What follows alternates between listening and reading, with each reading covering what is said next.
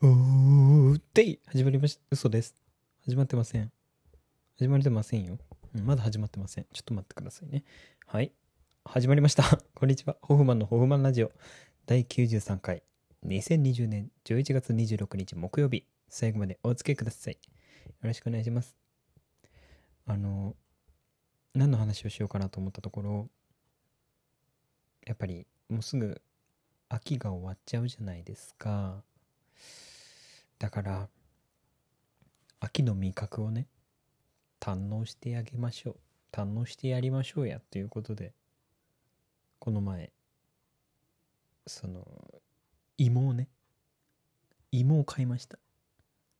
さつまいもをね、買ってきてね、そう、このお店にね、芋がこう置かれとったわけです。もうさつまいもが、さつまいも美味しそうやなと思って、これ食べないほかないなと、でね、手に取りまして、匂いを嗅いで、これをこのレジのさ、カゴの中に入れるんです。どうですか？そうしたら秋を感じませんか？と感じましたね。それでさつまいもの他にも秋の味覚ないかな。これ栗ご飯やなと思って、栗ご飯だなって、栗ご飯ってか食べたことないんやね。一人暮らし始めて作ってみようと。で、なんか栗ご飯の素みたいなのあるんです。それをね、一つ買ってお家に持って帰るわけで、も帰り道もルンルンですよ。秋の味覚を楽しめるのか今年も。いや、もうほんとよかったね、買って。で、家に帰ってすぐにさつまいもと、それから豚バラがあったので、ね、豚肉をね、こう炒めまして、さつまいもを薄く切って、その豚肉炒めたところにバーって入れて、そしてごま油をかけて、醤油と砂糖とみりんと酒と、もうそれでもうね、炒めたわけ。そしたらね、美味しいね、いい炒め物ができました。もう料理といえばね、炒めるか煮込むか切る、この3つぐらいしか僕はできません。はい、あとチン、チンはね、料理には含まれない、そう教わりましたので、いろいろ調理法があるけど、案外生きていけるなっていうのは学びました。1年以上それで生きていけます。はい。でもちょっと飽きてきたなって思うことはありますよ。なのでやってみようかなっていう気持ちはあるけど、やらないね。決してやらない。はい。で、栗ご飯の素をね、買ったって言ったんですけど、その栗ご飯も食べたいって思った時に食べようと思って、で、大体買った日の2日後ぐらいに、よし栗ご飯やるかっつって、で、うち一人暮らしなんで、2合炊きしかないんですけど、2合炊き、あ、違う、3合炊きだ。3合炊きしか持っとらんのですね。で、栗ご飯は3合炊けるんですよ。3合用だったんです。だからちょうど3合だから、炊飯器3合。で、量も3合分。これいけるんじゃないか。やれんじゃないか。炊飯器やれますか？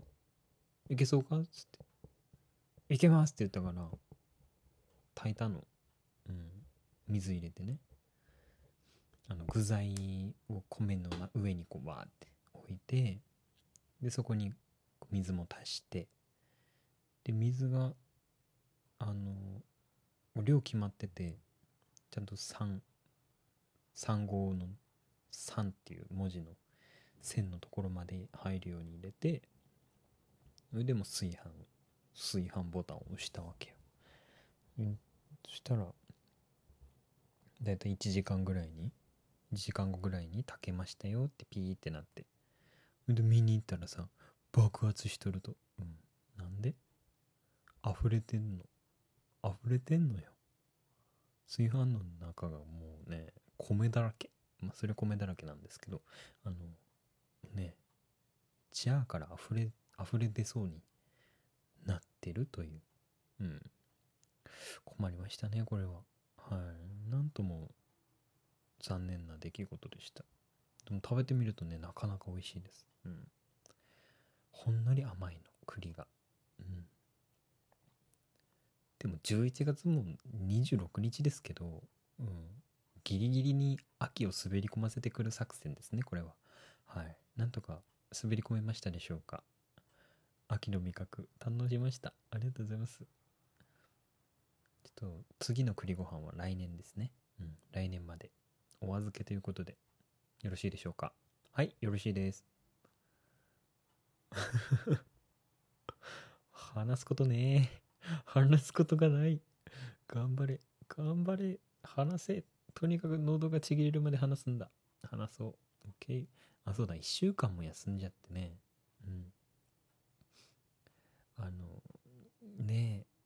休んだね。サボったね、ラジオ。いいの？そんなことして。もう、ねえ。